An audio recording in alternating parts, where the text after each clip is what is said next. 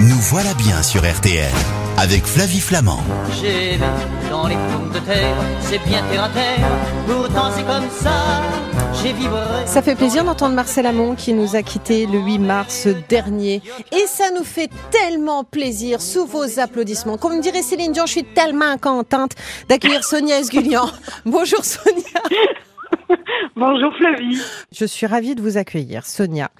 Euh, et je conseille à tous nos auditeurs hein, qui ne le font pas encore de suivre votre page Instagram.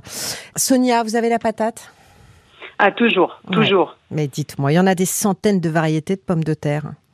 Ah oui, là c'est le plus difficile, c'est de choisir la bonne pomme de terre. Bah, vous savez que moi je suis toujours un peu perdue parce que, alors je vois toujours chair ferme, chair tendre, mais à part ça, j'ai assez peu d'informations. Euh, laquelle oui, alors est la les plus producteurs, polyvalente euh, on fait des, des efforts parce que maintenant sur les petits sachets, euh, on trouve un peu plus d'éléments, ils, ils le Oui. précisent, purée, pommes de terre sautée, etc. Parce qu'on ne sait pas trop exactement s'il faut chair ferme ou chair, comment dire, plus Tendre. plus Ouais.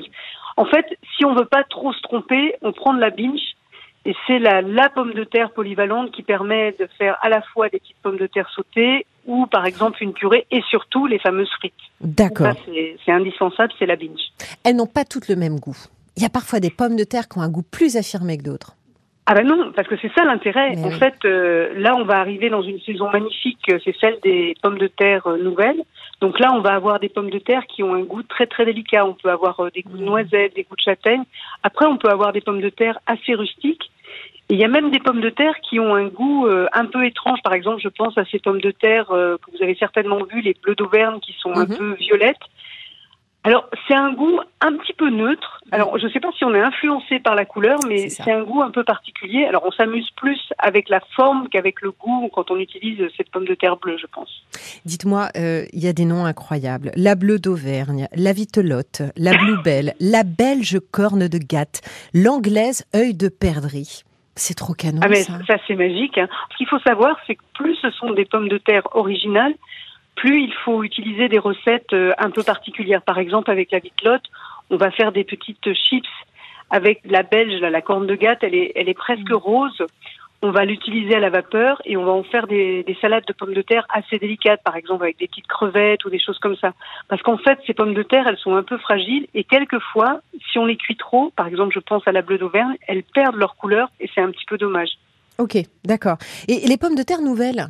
Alors, la pomme de terre nouvelle, c'est parce que c'est cette pomme de terre primeur qui arrive sur les marchés donc au printemps, qu'on va trouver tout au long de l'été. Alors, qu'est-ce qu'elle a de particulier, cette pomme de terre? Déjà, très souvent, elle vient d'un terroir très spécifique. En fait, les pommes de terre nouvelles, elles vont avoir une particularité, c'est qu'elles sont très délicates au goût. Mm. Et en plus, elles ont aussi un autre avantage, c'est qu'elles ont une peau très très fine. Donc là, c'est vraiment des petites pommes de terre qu'on va brosser sous un filet d'eau fraîche ou alors laver avec un tout petit peu de, de gros sel Hmm. la, la peau va s'enlever et on va vraiment savourer la pomme de terre. Alors moi, ce que je conseille pour euh, la préparation de ces pommes de terre nouvelles, c'est de les pré-cuire à la vapeur si on veut les faire sauter, pour pas trop les ratatiner à la cuisson. On les pré-cuit, on va dire euh, 10-12 minutes, Mm. et ensuite on les fait cuire une dizaine de minutes sauter à la poêle, et là c'est vraiment bon. Sauter on va dans mettre du beurre de l'ail nouveau, avec de, du beurre, on va mettre plein d'herbes aromatiques, etc. Et là, c'est un vrai petit bonheur. Des petits oignons nouveaux aussi et tout. Oh, Ah oui, non, là c'est bon, la, saison. Oh. quoi. Vous avez parlé de la peau, on peut la manger la peau. Parfois, moi, je suis tentée de la garder quand elle, quand elle m'apparaît euh, jolie. euh, Alors quand la peau est pas trop épaisse, oui, il y a des Ouais. grosses pommes de terre un peu rustiques. Bon, la peau c'est un peu Mm. rude, quoique on peut en faire des, des petites chips. Mais quand on veut utiliser les pommes de terre sans les éplucher, il vaut mieux que ça soit une peau assez fine. Comme ça, on a juste à les brosser et on les utilise euh, pour telle ou telle recette. D'accord. Quelle recette on fait? Bonotte sur un lit de croûte de sel. Oh là là, la photo est Bah canon. là, en fait, Ou les gâteaux moelleux à la pomme de terre. Alors le gâteau, il faut absolument essayer parce que c'est Bon. magique. En fait, on ne sait pas On qu'on peut va. faire des petits gâteaux avec des pommes de terre. Bah non. On va utiliser donc des pommes de terre. Alors moi, j'utilise des marabelles. C'est des petites pommes de terre euh, qu'on qu'on va trouver euh, au printemps. Mais évidemment, on peut utiliser toutes les autres pommes de terre qui sont dans la catégorie euh, des celles des purées. Donc la Manon, la César, la Binge qu'on a évoqué tout à l'heure. Ok. Alors pour faire cette purée, pour faire ce gâteau moelleux, c'est très très simple. On prend les pommes de terre. Moi, j'en prends à peu près 400 grammes. Je les pèle, je les fais cuire à la vapeur. Après, j'utilise un petit presse-purée. Alors soit on a le moulin, soit on a un petit presse-purée euh, manuel qui est très pratique. Je fais préchauffer mon four et dans un saladier, je vais mélanger donc ma purée de pommes de terre, le zeste d'un citron râpé, euh, ou vert ou jaune, des jaunes d'œufs, je vais en mettre 4, 4 jaunes d'œufs, du sucre, euh, du sucre 180 grammes et un petit peu de maïzena pour donner du corps à mon gâteau, 30 grammes de maïzena. Et ensuite, je vais incorporer les 4 blancs d'œufs que j'ai montés en neige bien ferme.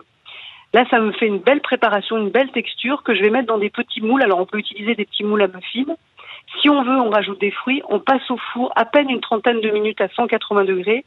C'est très très bon tiède. Alors, ces gâteaux se gardent pas très longtemps.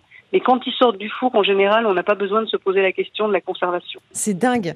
Je vais essayer ce week-end. Merci vraiment, Sonia Esgulian. Vous savez que je vous embrasse, que je vous dis à bientôt, Sonia. À très bientôt Hein. et on a la patate pour toute la semaine. Grave. Voilà. Bah oui, quand on vous entend, de toute façon, on l'a toujours. Je conseille votre livre et on embrasse François Mott s'il nous écoute parce que vous l'avez coécrit oui. avec lui, seconde main. C'est super joli.